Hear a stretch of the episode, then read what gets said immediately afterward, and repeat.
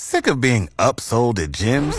My guy, you're currently a base member? For $90 more, I can upgrade you to our Shred membership. For 130 more, you'll be a Swole member. And for just $300 more, you'll reach Sweat Platinum. At Planet Fitness, you'll get energy without the upsell. Never pushy, always free fitness training and equipment for every workout. It's fitness that fits your budget. Join Planet Fitness for just $1 down and $10 a month. Cancel anytime. Deal ends Friday, May 10th. See Home Club for details. ArtLink.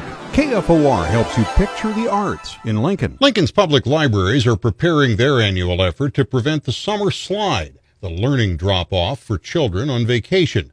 Their main weapon will be the Summer Reading Challenge, this year entitled A Universe of Stories. Of course, the main focus on this is for children, but we also have a program for teens and a program for adults. The library's youth services supervisor, Vicki Wood, says the program traditionally signs up a lot of participants. We have about 3,500 adults, about 2,500 kids, and over 10,000 children who participate in our program. The activities for the Children's Division she says, are aimed at instilling good lifetime reading habits. We want them to visit the library four times during the summer.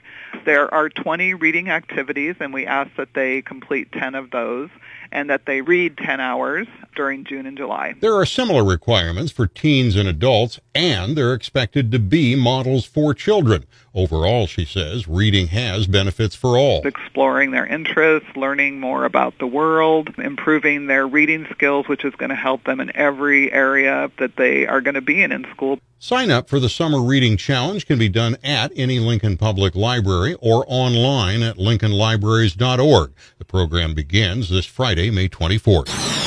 ArtLink on the podcast tab at kfornow.com.